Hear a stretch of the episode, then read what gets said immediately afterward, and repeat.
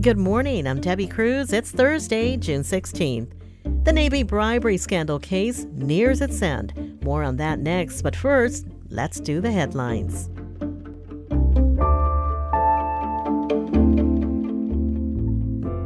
San Diego County health officials have identified two probable cases of monkeypox. If confirmed by the CDC, they would be the first cases in our county.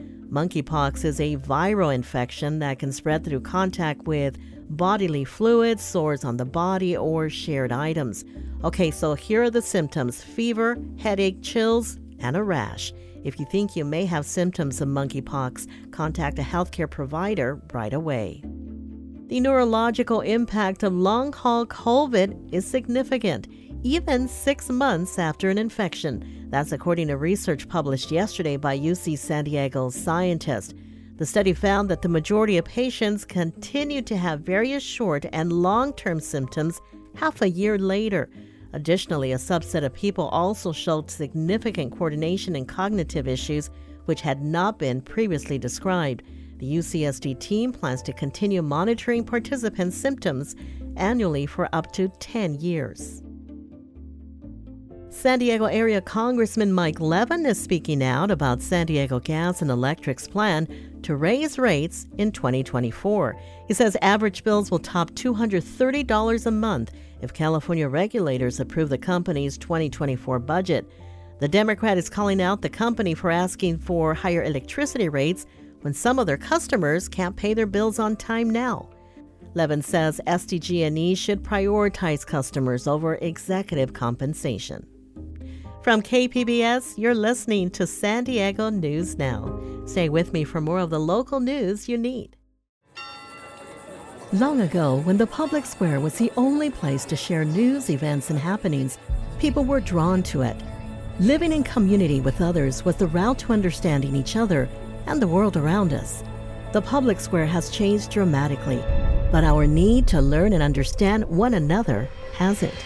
This is Port of Entry the Parker Edison Project. Listener supported KPBS Cinema Junkie. Thank you for listening to KPBS Podcast and for being part of our region's virtual public square, where you learn not only about the headlines of the day, but about culture, music, and the issues that are important to all of us. Help keep the virtual square alive and well. Support podcasts like the one you're listening to right now. Just go to kpbs.org click the blue Give Now button and make a donation. And thanks again.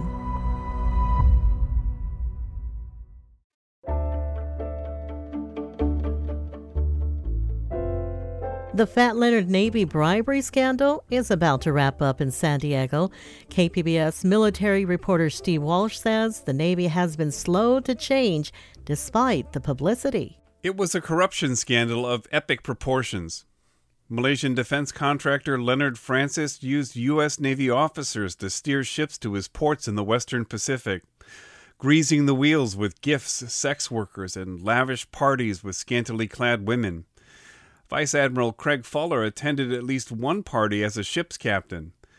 Senator Elizabeth Warren pressed him about it during a confirmation hearing in 2018. What do you say to women officers when they see that this is the kind of event you have attended? Senator, I have always had the utmost respect for all servicemen and women. The Navy cleared Fuller and other officers of wrongdoing. Francis pleaded guilty in 2015 to defrauding the Navy of at least $35 million. Dan Grazier is with the Project on Government Oversight. He says hundreds of officers watched Francis, widely known as Fat Leonard for his size, lay out the red carpet. It just became kind of the way business was done within the Seventh Fleet. You know, the longer it went on, the more people got involved in it and the more normalized that behavior became. And so we ended up with the massive scandal that we we have. Among the Navy officials on Francis's payrolls was an agent for the Navy's criminal service who pleaded guilty to taking bribes to keep Francis up to date on the Navy's own investigations. Still, Senator Warren's exchange is one of only a handful of times the so called Fat Leonard case has come up on Capitol Hill during the decade long probe. Again, Dan Grazier.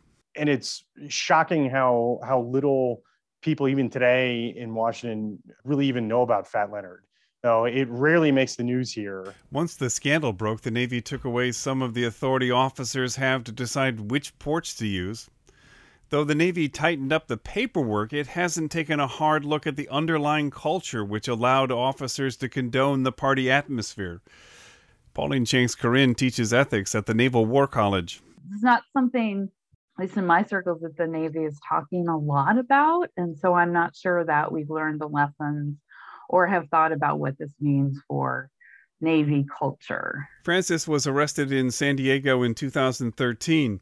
But Pauline Shanks Kaurin says the War College still hasn't incorporated a case study about the massive bribery scandal into its ethics curriculum. One senior leader said to me, Listen, like, I know people who were involved. And I've heard from other senior leaders things like, well, I had a friend, a good friend whose career was ruined because of this, and people don't want to talk about it. When students talk about it in class, they talk about different spanks for different ranks the notion that higher ranking officers were treated differently. Ron Carr, a retired Navy captain, says the case cast a long shadow over everyone who served in the Pacific during the 2000s and early 2010s. It really has put mud uh, for all of us who were not involved with this because there's always that assumption that potentially maybe uh, we just didn't get caught. Carr was a logistics officer on board the USS Blue Ridge. As the flagship for the U.S. Pacific Fleet, the Blue Ridge was at the center of the federal indictments. Given the size of the problem, Carr is disappointed that the Fat Leonard case didn't shine a brighter light on Navy corruption. I think the challenge uh, from a publicity point of view is that it just dragged out for so long. Here we are having this conversation when he was arrested nine years ago, and we're still having a trial today, nine years later. I think it lost its its bang, it lost its pop Nearly a decade later, as the Fat Leonard case draws to a close, it's still unclear how much the scandal has changed Navy culture. Steve Walsh, KPBS News.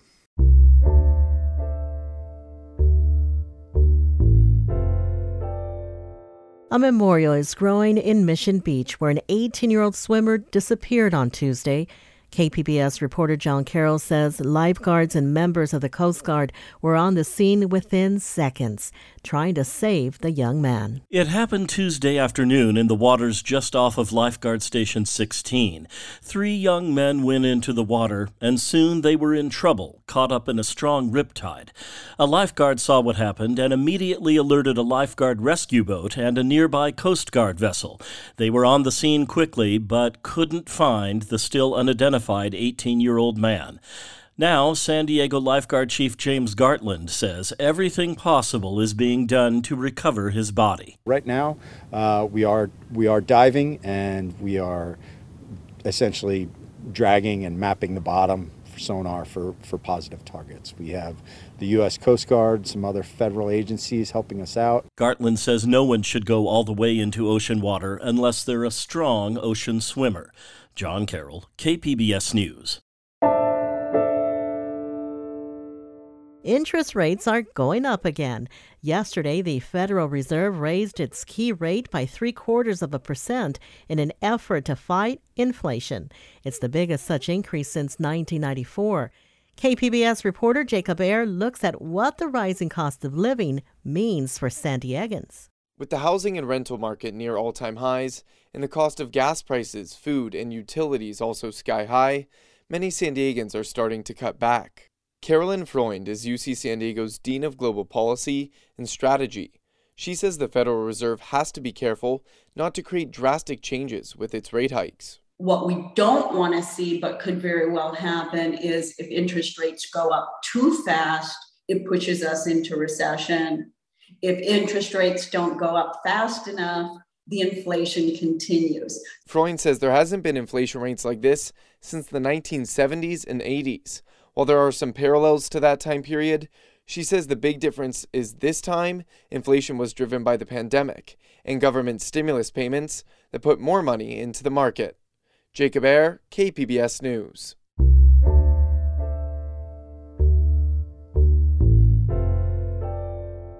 We continue to get hit hard at the pump. Gas prices keep on going up, and small businesses are having a hard time keeping up. KPBS North County reporter Tania Thorne takes a closer look. Leonardo Hernandez owns Los Reyes Landscape and Maintenance in Oceanside. He says the high gas prices are forcing him to raise his rates for maintenance service. Nosotros queremos aumentar el precio y los clientes como que andan pensándola muy bien si es si sí o no y este por la gasolina. Todo está caro y tenemos que subir los precios también nosotros. But he's losing business because clients don't want to pay more.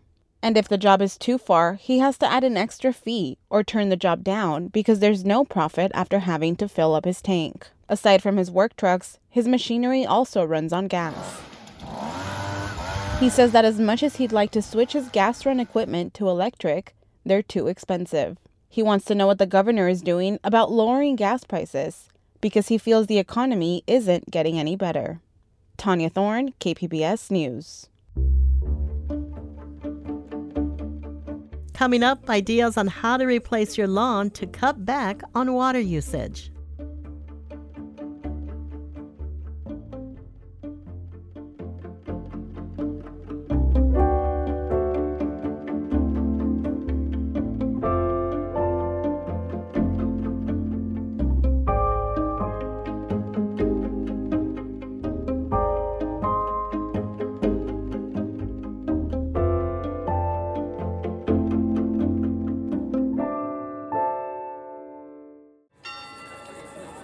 Ago, when the public square was the only place to share news, events, and happenings, people were drawn to it. Living in community with others was the route to understanding each other and the world around us. The public square has changed dramatically, but our need to learn and understand one another hasn't. This is Port of Entry, the Parker Edison Project. Listener supported KPBS Cinema Junkie. Thank you for listening to KPBS Podcast and for being part of our region's virtual public square, where you learn not only about the headlines of the day, but about culture, music, and the issues that are important to all of us. Help keep the virtual square alive and well. Support podcasts like the one you're listening to right now. Just go to kpbs.org, click the blue Give Now button, and make a donation. And thanks again.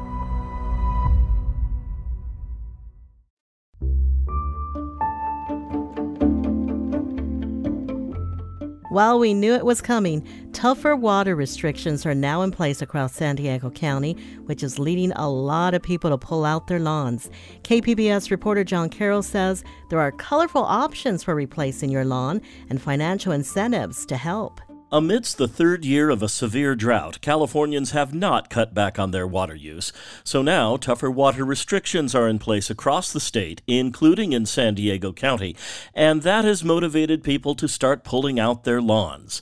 But Scott Lawn, who owns Greenway Irrigation Lawn and Landscape in Escondido, and yes, Lawn is his real name, says if you really want to keep that lawn, you can use a lot less water these days to keep it green. We can reduce irrigation use on almost any property by 50 to 70 percent with proper irrigation tools. If you do decide to replace your lawn, there are all sorts of colorful plants to put in its place. Some great examples are found at the Water Conservation Garden at Cuyamaca College and in front of the headquarters of the Helix Water District on University Avenue in La Mesa. Plus, Efren Lopez with the San Diego County Water Authority says there are financial incentives as well. In fact, we have some of the highest rebates in, in California to take out your turf grass, to replace an irrigation controller, to replace your washing machine. We have uh, really the, some of the best rebates in the state. John Carroll, KPBS News.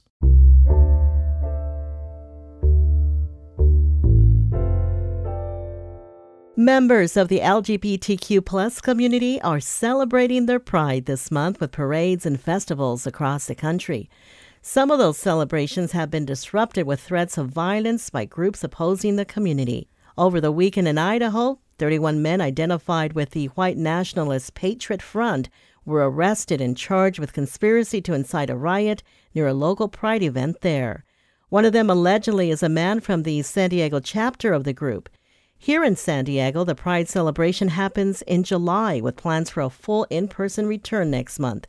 KPBS education reporter MG Perez spoke with Executive Director of San Diego Pride, Fernando Lopez, on KPBS Midday Edition. Here's their conversation. So let's start off with some history. Why does San Diego celebrate Pride in July when most of the country is celebrating right now? It actually goes back to a conversation that Pride organizers had in the 80s when there weren't a lot of LGBT organizations or as many activists. And so, one of the things that we realized politically was that if we all had our Pride celebrations or events at the same time, it made it harder for activists for, to go from city to city to sort of build their lists and build political power. And so, if, if you actually see there, you know, we're not all on the same weekend, we're not all on the same month. And that is really about building political power for our community. And when those decisions were being had in the 80s, we said, well, we'll take July because June gloom was uh, you know sort of unpredictable. And if you go back you'll see pictures of like chris shaw and christine kehoe shoveling out like our festival area because we were almost rained out for several years. So uh, the weather's better in july so we picked july. So, with the return of thousands of people this year to the parade route along University and Hillcrest and the festival in Balboa Park, you are not only preparing for health safety, but also for threats of violence this year, we're obviously seeing a hyper polarized political climate where a minority of Americans are really stoking undue fear and violence targeting the LGBT community. So I see what's happening across the country, but I do know that I'm very proud of the relationships that we have with local regional and federal law enforcement agencies um, every single year to keep us as safe as possible at those events. So, with your in person return in July, what can we expect from San Diego Pride uh, celebration this year? The theme is Justice with Joy. Tell me more there's a big discussion in the international pride community about what our pride organizations intended to be. Uh, the reality is that our pride movement, our pride organizations and events are really commemorating the Stonewall riots that occurred in 1969. And year after year, those celebrations have grown, but there's a really interesting conversation happening in the LGBT community about are we here to protest? Or are we here to celebrate? And it is one of our core beliefs as an organization that we can do both that we can have this beautiful celebration and active joy. You know, when you're a targeted, marginalized community, the mere act of celebrating and being in love and holding the hand of your partner is an act of defiance. It is an act of protest. And so there is a beautiful act of justice just in experiencing joy itself. And so that's sort of what these pride organizations have evolved into. But the other thing that I'm really proud that our organization does is we directly engage in that advocacy work. We're a year round organization with more than 40 different programs engaged in uh, voter turnout, leadership and capacity building for our community, and direct advocacy work. And so, justice with joy is absolutely who we are as an organization and as a community. And after three years being apart, we really want to emphasize that. Fernando, what is your greatest hope for the community this year? My greatest hope for our community is that we are able to celebrate, um, that we are able to experience joy that is so often denied our community. And I really hope that our elected officials, these corporations, wake up and stop investing in this anti LGBTQ legislation. It's leading to violence towards our community, and it's time that these corporations stop investing in anti LGBTQ legislators. Uh, it's time that we pass the Equality Act so our community is finally equal under the law, and that we're simply able to live our lives free from fear and that we are able to experience love and joy. We've been talking with Fernando Lopez, Executive Director of San Diego Pride. Fernando, thank you and happy Pride. Thank you so much. Happy Pride. That's it for the podcast today. As always, you can find more San Diego news online at kpbs.org. I'm Debbie Cruz. Thanks for listening and have a great day.